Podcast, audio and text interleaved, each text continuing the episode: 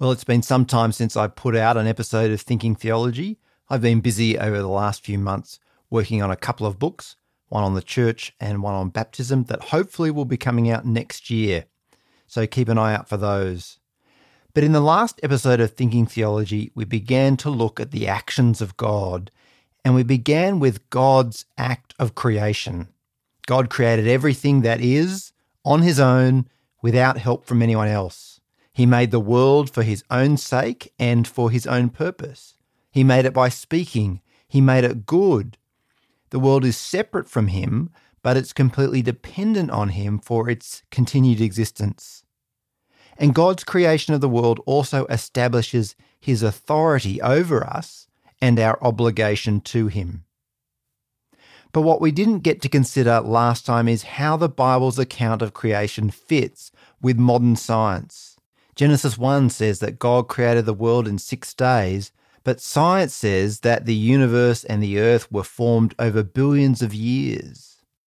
The Bible says God created Adam and Eve from scratch, but science says that human beings have come through an evolutionary process from bacteria. What do we make of all that? How do the Bible and science fit together, especially with respect to creation? That's what we're thinking about in this episode of Thinking Theology.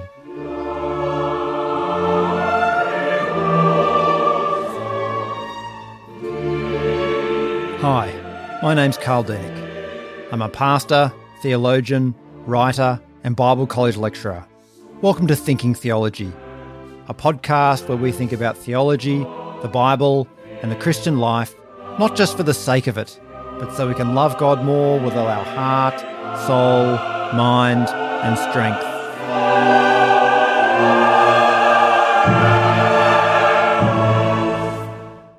One of the most controversial topics when thinking about the Bible and creation is how the Bible's account fits with science.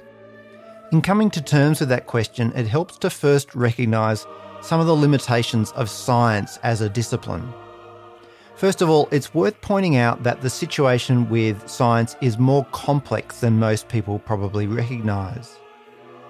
One of the problems, for example, that physicists face in looking at the universe is that galaxies in our universe appear to be spinning too fast. When you spin a weight on the end of a rope, the weight wants to fly off in its own direction. What keeps it spinning is you pulling on the rope. And what keeps galaxies together and from spinning out everywhere is gravity.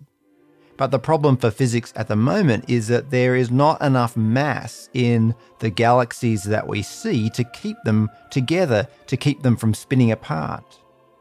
So, to solve that, physicists have postulated something called dark matter. Basically, that's a kind of matter that you can't see but still has mass. They think, in fact, that the universe is made up of only around 4% of normal matter. And they come to that in order to make the equations work for galaxies holding together. The trouble is that they haven't actually been able to observe dark matter directly. That kind of situation within science is not particularly unusual. In fact, the situation with dark matter bears a remarkable similarity to what happened at the beginning of the last century at the end of the 19th century, astronomers noticed that the orbit of Mercury was being disturbed by something. When classical physics couldn't explain what was going on, they had to introduce the idea of objects that they couldn't see, but that still had an effect. It's very similar in that way to the dark matter situation. They had to come up with or postulate things that they couldn't see in order to explain what they were observing. In that case, they hypothesized things like an inner asteroid belt or an undiscovered planet to try and solve the problem. But in fact, the problem was not actually solved until Einstein developed his theory of general relativity.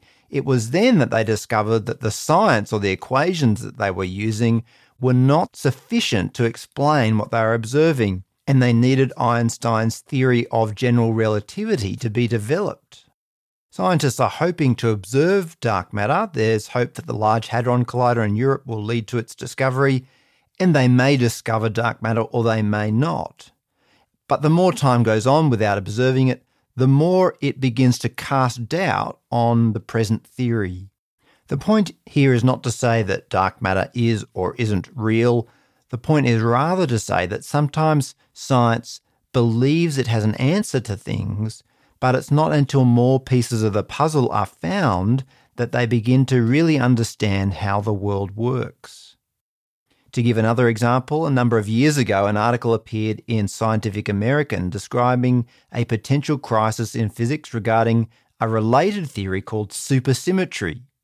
Physicists at the Large Hadron Collider are also looking for supersymmetric particles, some of which may hold the key to dark matter. And in that article, it was noted if superpartners are discovered in the next run of the Large Hadron Collider, the current angst of particle physicists will be replaced by enormous excitement over finally breaching the threshold of the superworld. A wild intellectual adventure will begin. Yet, if superpartners are not found, we face a paradigm rupture in our basic grasp of quantum physics.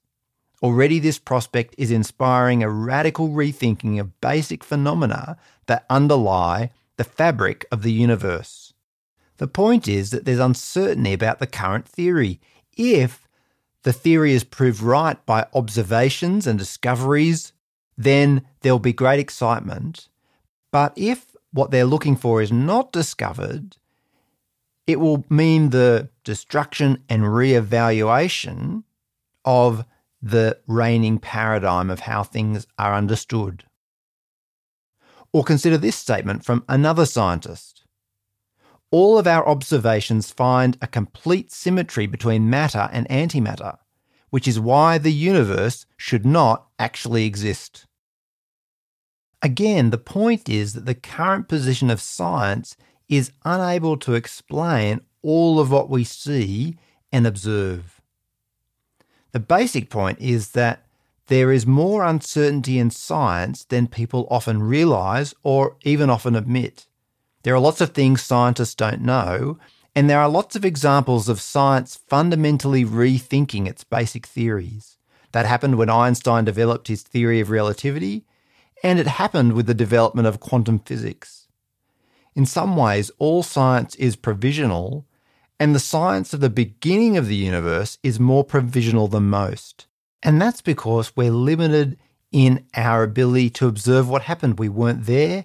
We can look at, if you like, echoes in the universe as it currently is, or people can dig up fossil records and look at geological changes. And on the basis of that, people can make theories, but those theories are, in some sense, in many ways, very provisional. So the situation with the science is more complicated than is generally perceived, but there is still some useful things that can be said about Genesis and science without trying to say everything. A particularly helpful approach comes from Edgar Andrews in his book Who Made God. There he presents what he calls the scientific method. That is, often in science, you start with a hypothesis and then you test it to see whether the world that you observe fits that hypothesis. That's what physicists are doing with supersymmetry. They have a theory about the world, a hypothesis about how the world works, and they are observing the world to see whether their observations fit with that hypothesis. And Edgar Andrews says, what if we start with the hypothesis of the Bible that the world is as the Bible describes it, and then we test that hypothesis against the world that we experience?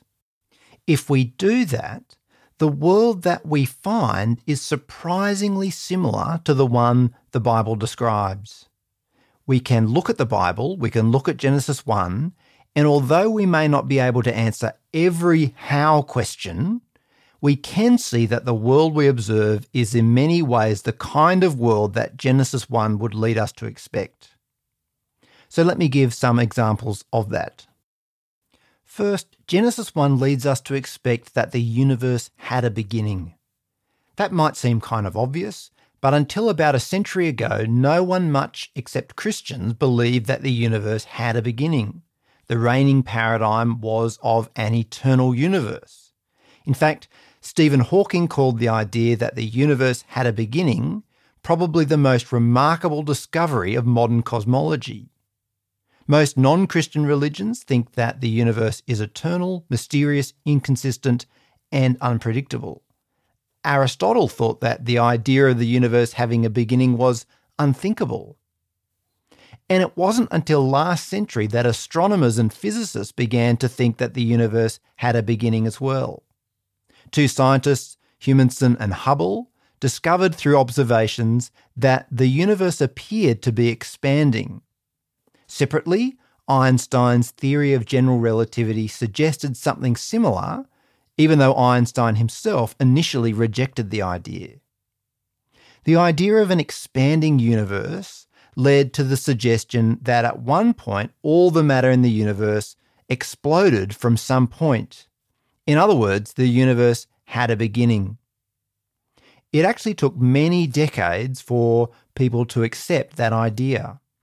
Sir Arthur Eddington wrote in 1931 The notion of a beginning is repugnant to me. Sir John Maddox, a former editor of the journal Nature, described the idea of the universe having a beginning as thoroughly unacceptable. Now, the idea that the universe had some kind of beginning, of course, is widely accepted. But on the basis of Genesis 1, the fact that the universe had a beginning is exactly what we would have expected. As Arno Penzias, a physicist and Nobel Prize winner, wrote, the best data we have concerning the Big Bang are exactly what I would have predicted had I nothing to go on but the five books of Moses, the Psalms, and the Bible as a whole. Genesis 1 leads us to believe that the universe had a beginning and there is considerable scientific evidence to show that is true. Second, Genesis 1 leads us to expect a universe that is highly structured. Again, that might not seem particularly revolutionary because science has led us to conceive of the world as ordered and structured. But in comparison to ancient creation myths, the Bible's account is surprisingly clear headed. For example, in one ancient creation myth called the Enuma Elish, creation is the result of a kind of cosmic war between various gods. The earth is created from the body of a slain god called Tiamat. Half of her body becomes the sky. Things are constructed in her belly. Her eyes become the source of the Euphrates and Tigris rivers. Her nostrils are plugged up for some unknown reason. Human beings are made from the blood of another god who was killed. And the main reason that human beings are made is because the gods are lazy and want someone to do their work for them. In comparison, the account in Genesis 1 of the beginning of the world is highly structured, as we saw in the last episode. It's structured in the way the days are arranged, so that on one day the space is prepared, and then on a corresponding day the things that inhabit that space are made. Not only that, the way each particular day unfolds is also very methodical. Take day three, for example. First, God separates the water and the land, then, He causes the land to produce vegetation. There are plants bearing seed and also plants bearing fruit with the seed in it. It's all very methodical and, in some ways, quite uneventful.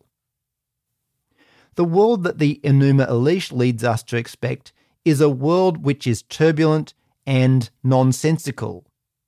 In contrast, the world that Genesis 1 leads us to expect is a world that is highly structured, a world that is ordered and consistent.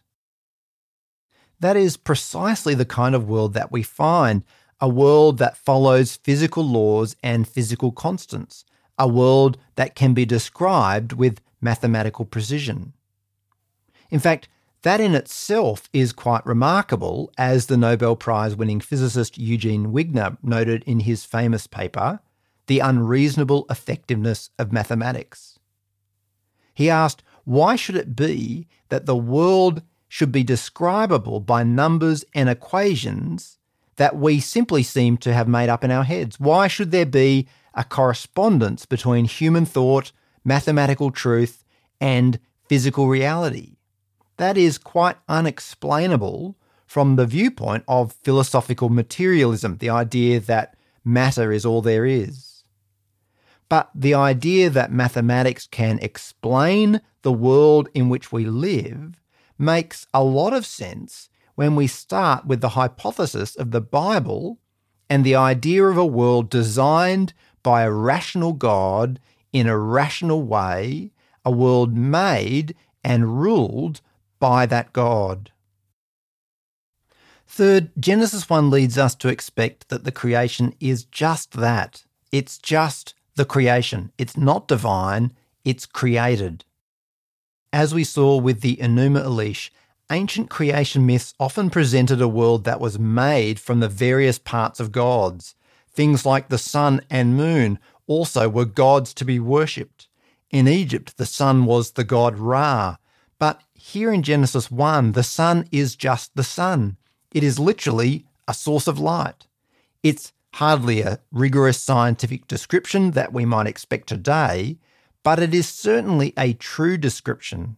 In fact, that description almost seems boring compared with something like the Enuma Elish, where so much of the world is the bits and pieces of various gods.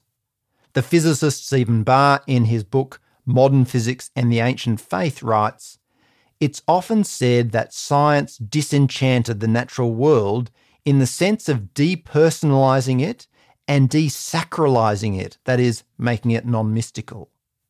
But to a large extent, that had already happened with the Hebrew Bible. The universe was no longer alive with gods, but was a work of cosmic engineering.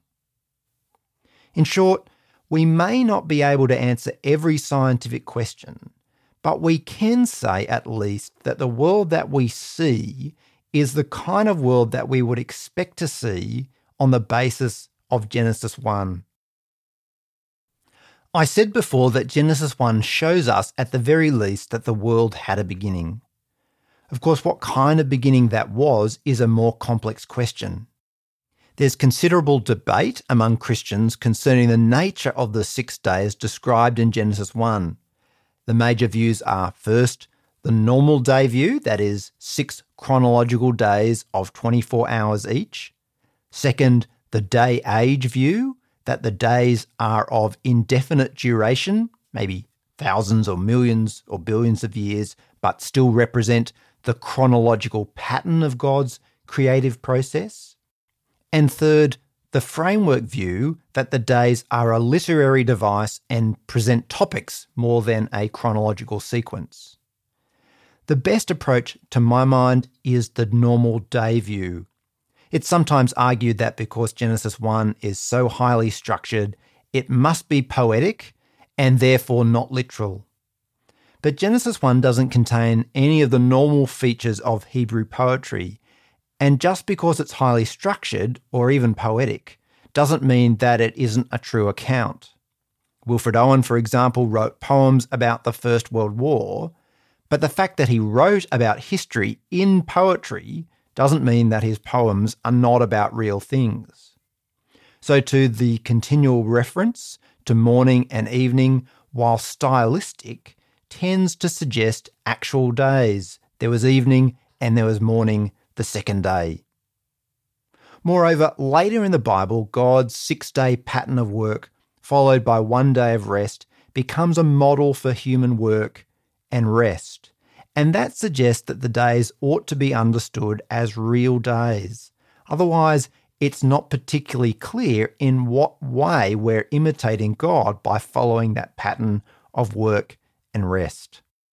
The biblical account then leads me to think of the days in Genesis 1 as six normal days, and I think there's enough uncertainty in the science of origins of the universe to allow for that as a real possibility. But perhaps more problematic than the age of the earth is the evolutionary view of the creation of mankind. It's important to realize that a long term view of the six days of creation does not necessarily entail an evolutionary view of the creation of human beings.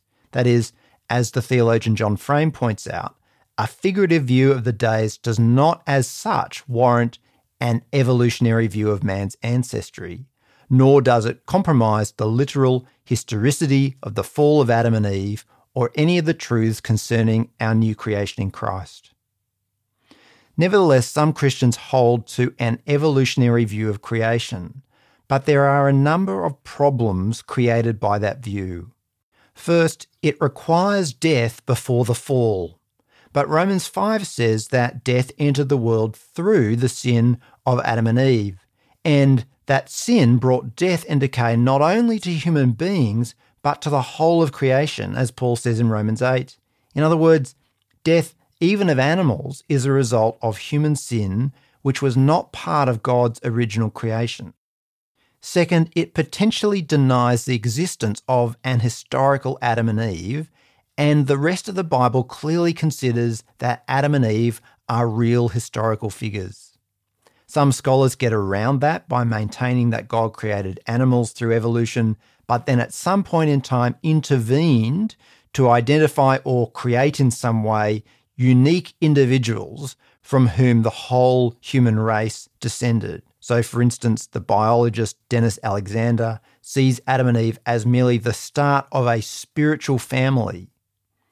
But as Frame points out, the creation of human beings in Genesis 2 7 is a special act of God taking dust rather than an already living creature and giving it life.